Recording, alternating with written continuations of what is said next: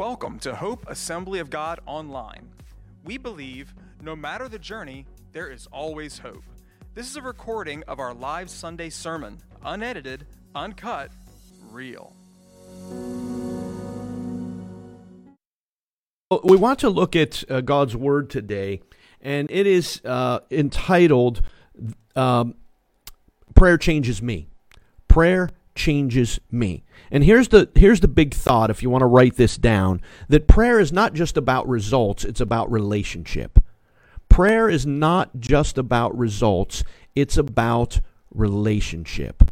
So I, I, read this story. I've shared some of this, you know, through the years and at different settings and things, but thought it appropriate as we begin our year. Some people say that prayer is like the breath a Christian breathes, that we should just be in constant relationship with the Lord. And, and prayer is not just a laundry list of the things we need and want. It's just spending time with God. It's interacting with Jesus. It's, it's loving Him, Him loving us, us being able to talk and be real and be open.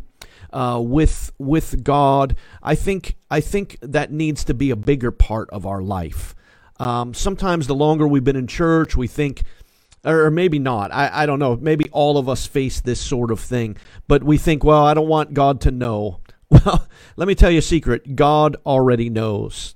And He's someone safe that you can tell and talk to.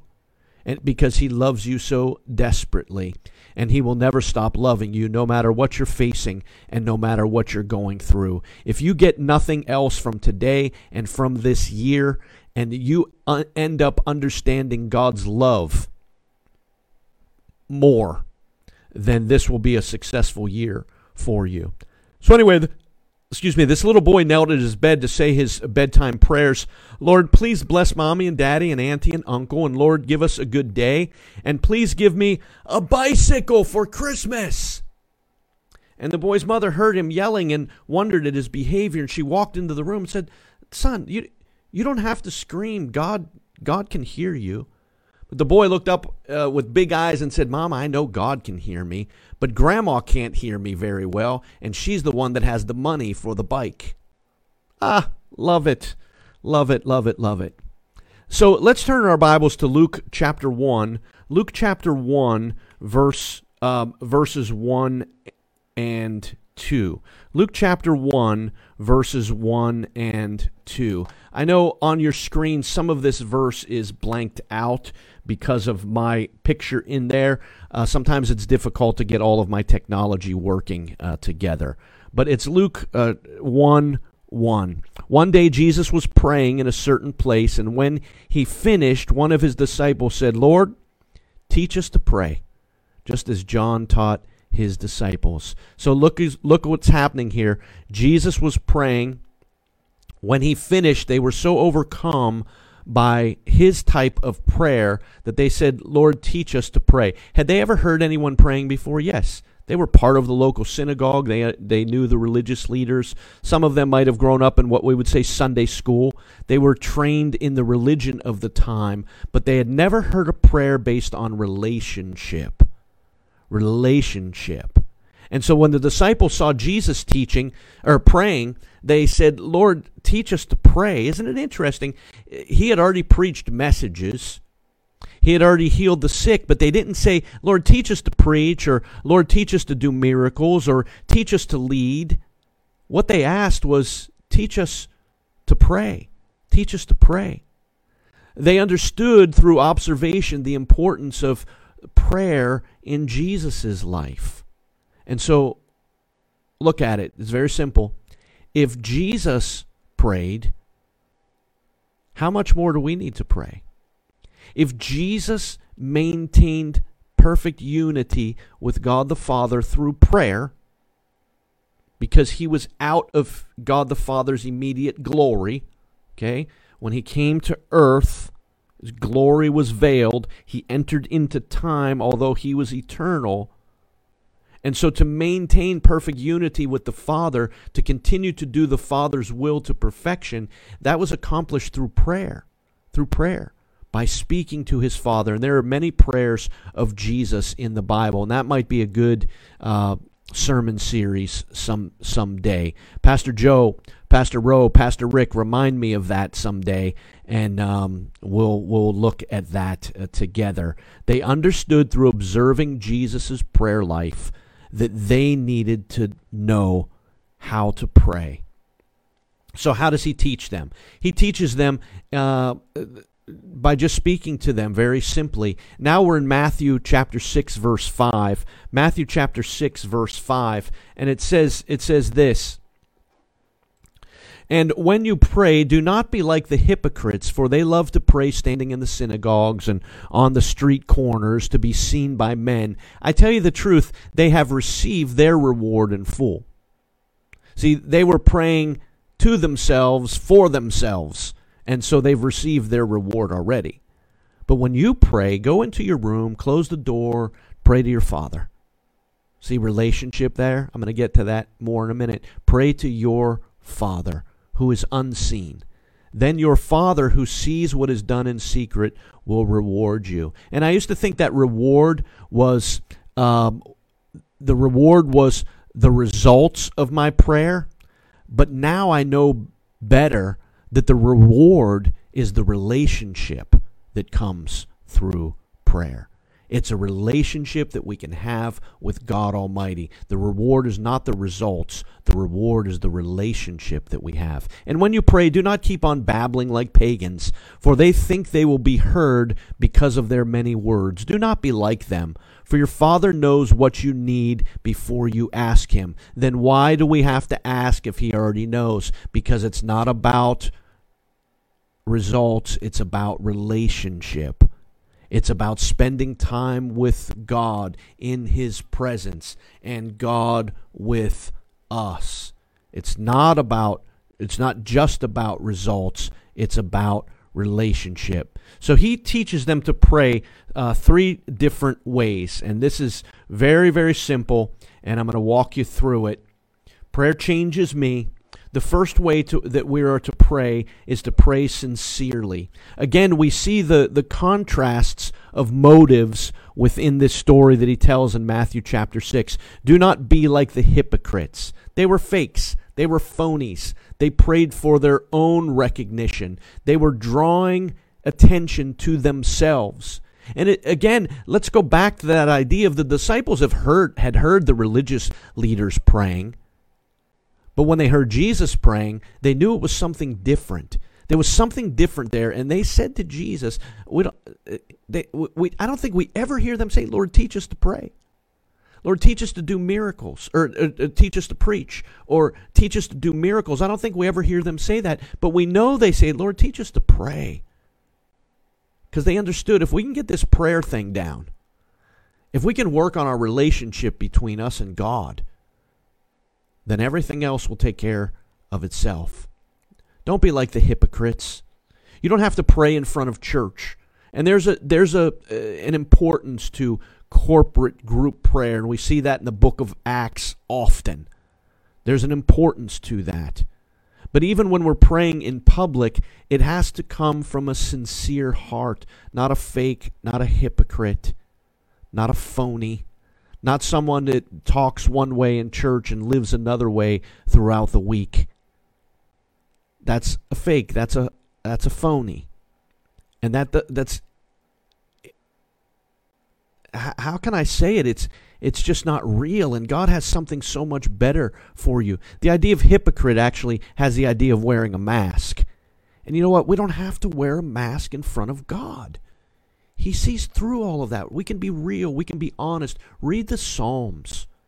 Read the Psalms and, and see how real the emotions are. See how real the people are, the psalmists are, in sharing their heart with God. And who did it better than David? And God says that David had a heart after God. See, David was real. He shared his true thoughts. You can do the same. Prayer, pray sincerely. Jesus said those that are hypocrites, that are fakes and phonies, that aren't real, they've already received their reward. People stand by and they go, oh, that was a beautiful prayer. But it never goes beyond the ceiling. I think brokenness God hears. A contrite heart God hears. A humble heart God hears. Here's a simple, humble prayer God, I don't have it all together. I don't know what to do. I need you. I think God responds to that. Pray sincerely, pray secretly. Listen to this God is the audience, not other people. God is the audience, not other people. It doesn't matter what other, other people think about your prayers. It matters what God thinks. And so don't go in public. And again, I'm not talking about church realm. I'm talking about in the public realm and make a show of prayer. I was in a situation one time, and this was listen, the person was incredibly sincere, and I totally get it, but I was sort of against it. We were going before a, a zoning board in my last church, and uh, some of the leaders had gathered, and and um, our attorney was a believer and and wanted to pray in the lobby, and I said, you know, I'm not really into that. Let's go outside. And here's the reason I did it because those outside of the kingdom wouldn't understand what we were doing.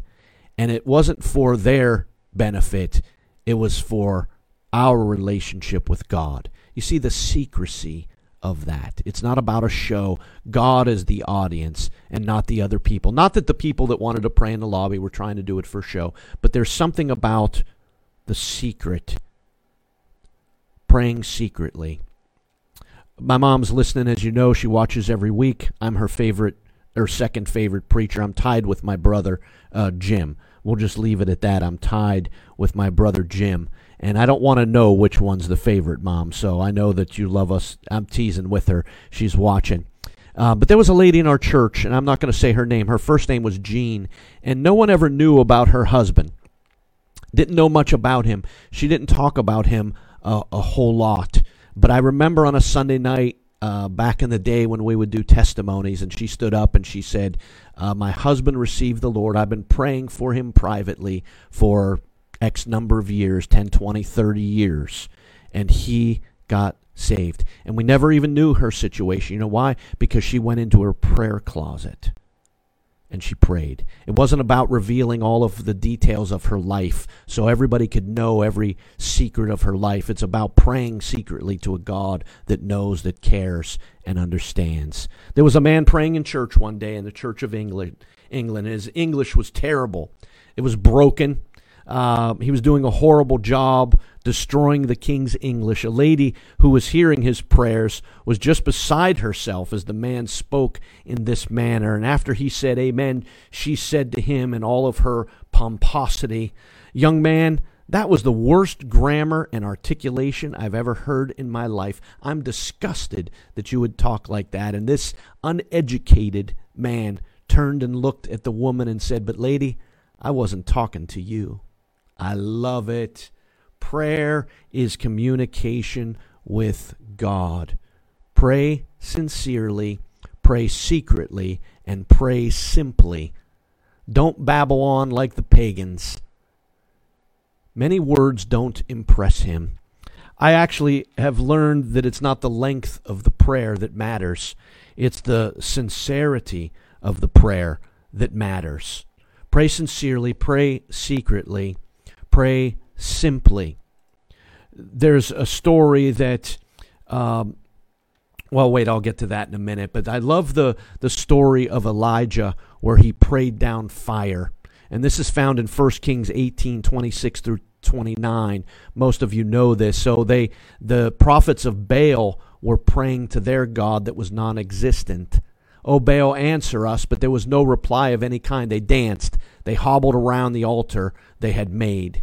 About noontime, Elijah began mocking them. You have to shout louder, for surely he is a god. Perhaps he's daydreaming, or excuse this, this is Elijah. That's why I always liked Elijah. Perhaps your God is relieving himself.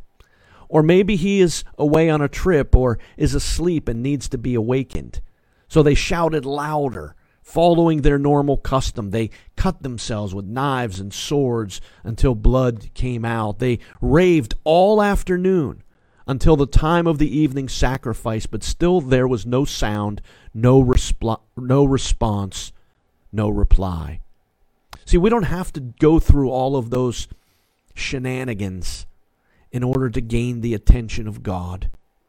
when my children come home or they call me and we video chat a lot of times. They don't have to go through all these shenanigans to get to me, to get me to listen. Listen, when my phone rings and I know it's one of my kids or my wife, I respond instantly because I want to hear from them because of the relationship that we have is most important. Most important. It was exciting to share in Lindsay's joy. Why? Because of the relationship that we have. It's exciting to hear what's going on in Joe's life. Why? Because of the relationship that we have. So you don't have to go through all these shenanigans to get to God. God's there. What you have to do is take the time. Just take the time. Just stop doing what you're doing and call out to God wherever you're at. Sincerely, secretly. It's, it's God that's listening.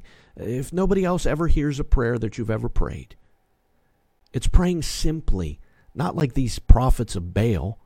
And so here's what Elijah does, and you know the story. They heaped water on everything to make it humanly impossible for fire to come. And he prays, O Lord, God of Abraham, Isaac, and Israel, let it be known today that you are God in Israel, and that I am your servant, and have done all these things at your command. Answer me, O Lord, answer me, so these people will know that you, O Lord, are God, and that you are turning their hearts back again. He doesn't say, Oh Lord, do this miracle so that it'll be proven that I'm a prophet. He says, Lord, do this miracle for your glory, that people's hearts would be turned. Do you see how he kept himself out of it? And he focused on God and on others. 60 words, give or take. 60 words was all it took for fire to come down and consume that sacrifice. 60 words. When Jesus taught them to pray, he said, Our Father who art in heaven, hallowed be thy name. Thy kingdom come, thy will be done on earth as it is in heaven. Forgive us our debts as we forgive our debtors. And lead us not into temptation, but deliver us from evil. For thine is the kingdom, and the power, and the glory forever and ever. Takes about 21 seconds to say that prayer and yet everything in that prayer. Now I'm not going to teach the whole the whole thing, but even uh, it starts with our Father. Okay, let me keep going. You still there? Give me a thumbs up or a yes or an amen. Keep going. God is there all the time. Amen. Thanks. I'm looking through that now. Yes. Just want to keep you there. Keep you there. Don't give up yet. I see Penny online. God bless you, Penny. Penny, Good for you. And I'm going to tease you, Penny, because I love you, but good for you at your age getting on Facebook. love you. Relationship. Relationship, Penny. Glad to have you part of the church family. the prophets of Baal used many words. The Pharisees prayed and babbled on. Jesus taught them 21 seconds. Now, that doesn't mean that after we've been serving the Lord that our prayers should only be 21 seconds, but we take those principles and apply them. Uh, someone said, Kay Arthur said this Do you picture your Heavenly Father as too busy running His kingdom for you to interrupt Him? Do your needs really matter to Him? She shares this. A little boy bruised his knee and needed his daddy to fix it, and with tears streaming down his face, he ran to see his daddy. Seeing him coming, the secretary quickly opened the massive doors and let him in right into his dad's office. His father was business, busy managing his business and was surrounded by his assistants. But in the midst of all of this, a little boy ran up to his father and climbed into his waiting lap. And what do you think the father did, the loving father? Did he push his son aside? Did he have him removed? No. Daddy's first response was, Where does it hurt? And how can I make it better?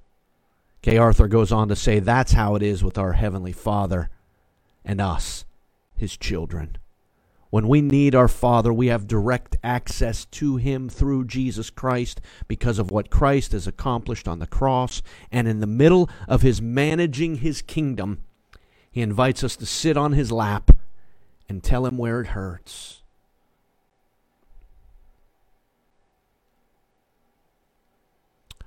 I wish everyone knew God as loving Father.